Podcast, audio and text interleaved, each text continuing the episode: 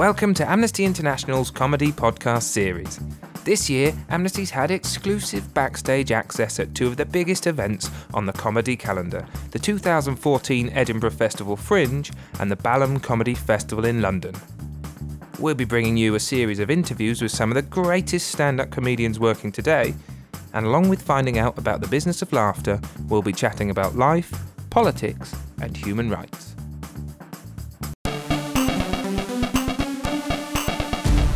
On today's episode, we're joined by comedian and Radio 4 regular Jeremy Hardy. He talks about Twitter, politics, and the lies that his grandmother told him.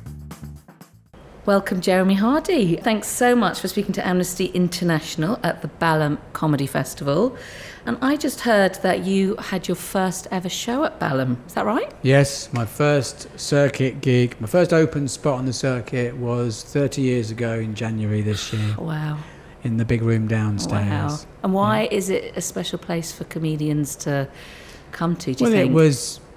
It's been going a while now. It was started by Paul Merton and a friend of his called Andy Waring in 1983, and uh, it's been going ever since. And um, I don't do many gigs here, but I do the Balham Comedy Festival because I'm local, so I haven't got far to come from Streatham.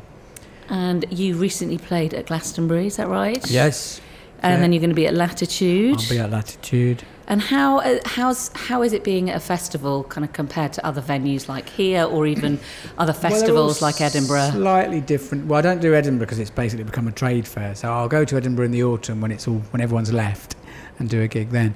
But um, festivals all got their own character and their own dynamic, and you go on at weird times of day in a tent in daylight, you know, and so they they can be quite strange. And sometimes you only want they only want half an hour, and sometimes they want forty minutes, and sometimes they want an hour. And then um, this is an hour, this one, because normally my shows are two hours long. So my audience is normally completely exhausted by the time I've finished. I've completely broken them. Whereas these people just got an hour, so they're quite fresh, and then they can can go and watch Kevin Day now that I've finished. And was it a good experience in Glastonbury?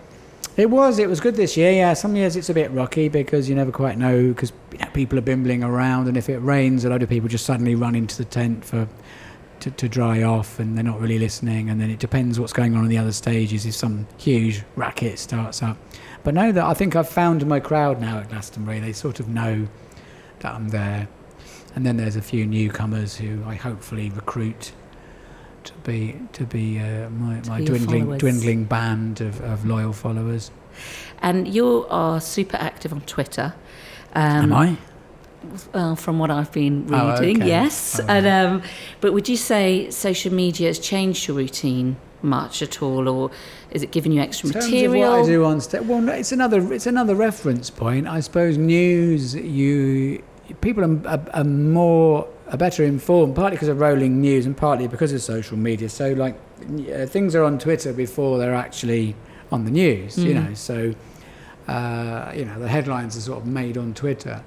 Um, and then there are different dynamics. I mean, uh, uh, you get these sort of Twitter campaigns and Twitter outrage, and, and it's just it's another means by which uh, it's a sort of Bush telegraph where things spread very quickly. So you know the dynamics of how people feel about things are quite you know are, are much more rapid now. You know you get a sense of what what the feeling about something is quite rapid. You get a sense of a public opinion really by because of things like Twitter. Facebook I don't do because it's mostly people talking about how clever their children are. but um, but yeah, no, it's interesting in that way. Twitter. I mean, I suppose it, it can be a bit disposable because people think, oh, I've retweeted that petition, I've done my bit now, I've done my politics for the for the day. But, um, but you know, it, it means that uh, the word is spreading very quickly. And uh, if someone says something loathsome on the news, and people immediately responding to it very quickly. And so it is, it is quite, um, it speeded things up, mm. you know. I'd say you obviously don't hold back on your political comedy at all. And your show, you know, this evening was completely bursting with topical issues. Um, when you started out in comedy, did you purposefully think oh, I'm going to use my routines to raise awareness? You know, like this week's events in Gaza, or has that just evolved um, over time? That evolved over time. Initially, I thought I wasn't that that political, uh, but I think it was at a time when I felt Thatcherism was so rampant in 1984, 85, and I just felt like you know the left was collapsing and, and the miners lost, and you just felt like almost a responsibility because you've got a platform. It might be a bit vainglorious, but you think, well, I'm actually on stage and people mm. are listening, and I actually felt like I should make an effort to say things. The trouble is how you make things entertaining. I mean, if you just make a speech, then it's not entertaining, or it can be entertaining, but it's not humour. So, I mean, uh, to be honest, I found the whole Gaza situation so upsetting. I'm kind of at a loss to say anything about it other than reference here, but.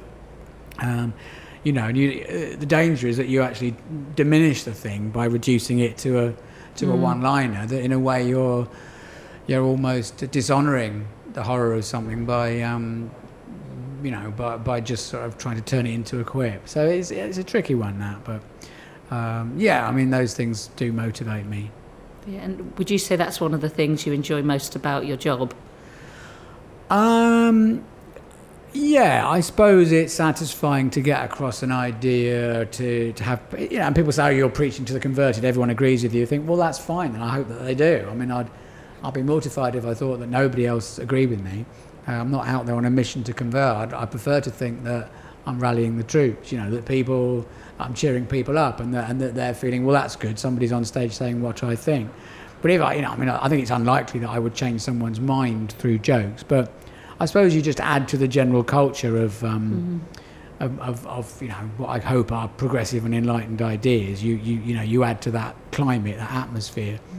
Because mm. you just mentioned in your show that you're slightly less political than you used to be because of that worry of you know can you actually change anything does it change anything but yeah i'm not do you as, really believe I'm that not as active as i used to be probably because you do just get demoralised. You know, I should be doing more. You know, but I sort of think, oh, you know, well, let the young people do it. I mean, I do do stuff, and I do lots of benefits, and I go on demonstrations and mm. stuff. But there is that danger that you sort of think, well, maybe I should be looking at my own happiness. You know, I haven't got that much longer to live.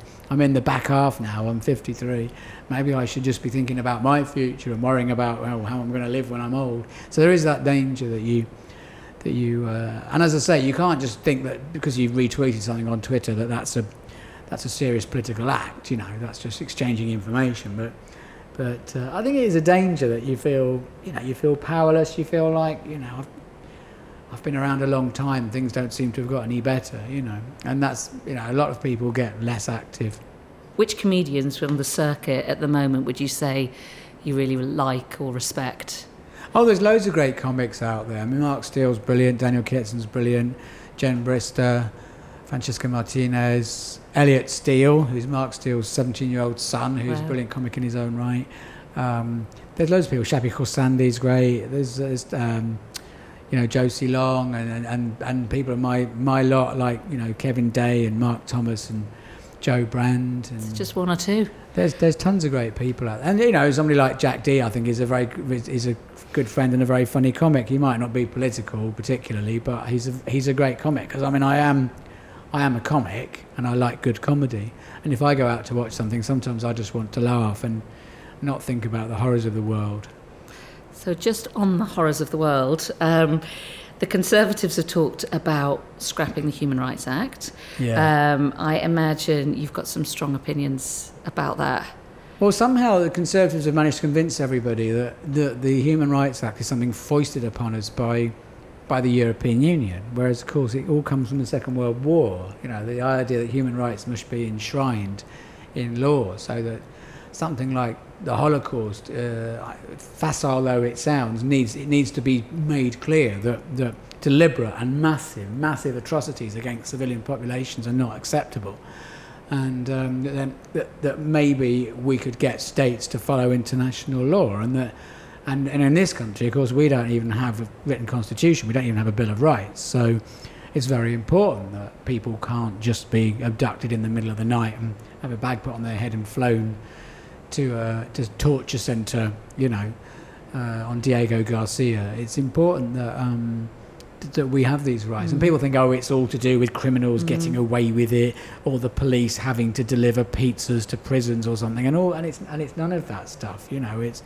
it's it's, it's about you know human beings having having rights enshrined in law, and, and states being badgered into into having these. And you know, and, and modern states like Britain and America are actually you know, rolling forward the repression uh, of the, you know, of the state against the population in terms of surveillance, um, you know, in terms of the massive spying operations, and anybody who blows a whistle about that, you know, is in, is in trouble.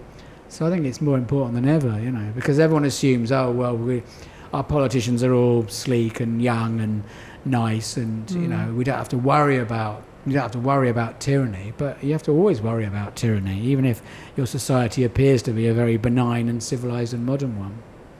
If you were in power for one day, have you got any laws you would change or repeal or impose? Oh, I, if I were in power for a day, I would immediately bring in a massively complex Bill of Rights to stop me from doing the things that I would do if I were in power. Because I think that's the thing about power, it needs to be restrained because because there's all things that we would do if we had power, but that doesn't mean that we should do those things you know, I'm quite a vengeful person. I would, I, would be like Strelnikov in Doctor Zhivago. All sorts of people would be, would be jailed if I were in power, and that, of course, isn't uh, isn't how things should be. So I, I, I would seek to have as little political power as possible, but I would renationalise the railways. The lovely railways. and Amnesty International has just launched a global Stop Torture campaign We've had reports of torture in 141 countries, two thirds of all countries in the world.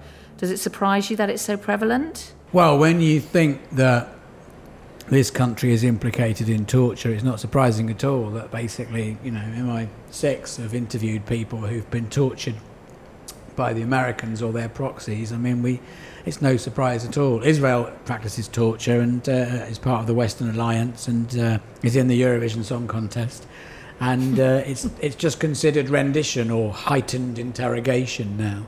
Um, so no, I'm not at all surprised. Because around a third of people said that they thought torture was justified in certain situations. This is on a survey Amnesty did. Well, there's obviously there's obviously I mean the war on terror has sort of played a blinder in making people think that we are under constant threat, despite the fact that you know our society is much safer than it used to be. In Victorian London, you couldn't walk around Oxford Street at night. You'd be murdered. You'd be, you'd be attacked. And rich people had sword sticks so that they could stab muggers. You know, I mean, the idea that we live in this terrifying world and, and there are all these terrorists who are going to blow us up on but very few people are terrorists it's quite an unpopular hobby and, and but, but of course it's useful for, for the state for us all to be terrified uh, so the state can protect us from all these unknown lurking dangers out there.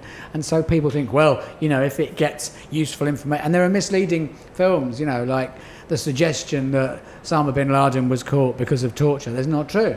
Uh, torture is a very unreliable way of extracting information. If you torture someone, they will tell you whatever stops you from torturing them. It is, a, it is an mm. utterly useless way of getting information out of people. There are far more benign, humane methods of interrogation which are much more effective. And then, on a much lighter note, we were just wondering could you tell us what your favourite story from Grandma was? my favourite story from my grandma. my grandma was. My grandma Becky, my mother's mother, was a liar she made up every. She told us that we were descended from Sir Christopher Wren, which is entirely possible, but apparently only because he used to shag all his workmen's wives while they were working for him. So most people in the country are descended from him. She she told us that. Um, her grandfather was, was a Welsh coal miner because his name was Jones, and therefore he must have been Welsh, and therefore he must have been a coal miner. She told us that her other grandfather, uh, her father was, was a, a close confidant of of the king and a royal protection officer because he he did uh, he was a copper on duty in, in Westminster and they would have had to do royal protection during sort of parades and, and things like that. Wow. She also told us that uh, she had a grandfather who had a huge estate in in Kent from which he was he was tricked out of this estate. Basically the subplot of Bleak House. She convinced us that this that we were descended from this aristocrat in Kent and uh, tracing him through family history, it turns out he was a dredgerman on the Isle of Sheppey who made a living getting dead bodies out of the river and being and being given uh, money for and, and catching a few oysters. You're all a bit disappointed by that. Yes, so my my ancestry is incredibly incredibly lackluster. Oh well, thank you so much. Thank you for having um, me. Yeah, that's been lovely. Thank you, Jeremy. Thanks a lot. If you're interested in learning more about human rights or joining Amnesty International, then please go to our website, amnesty.org.uk, and make sure you don't miss our next episode. Here's a sneak peek.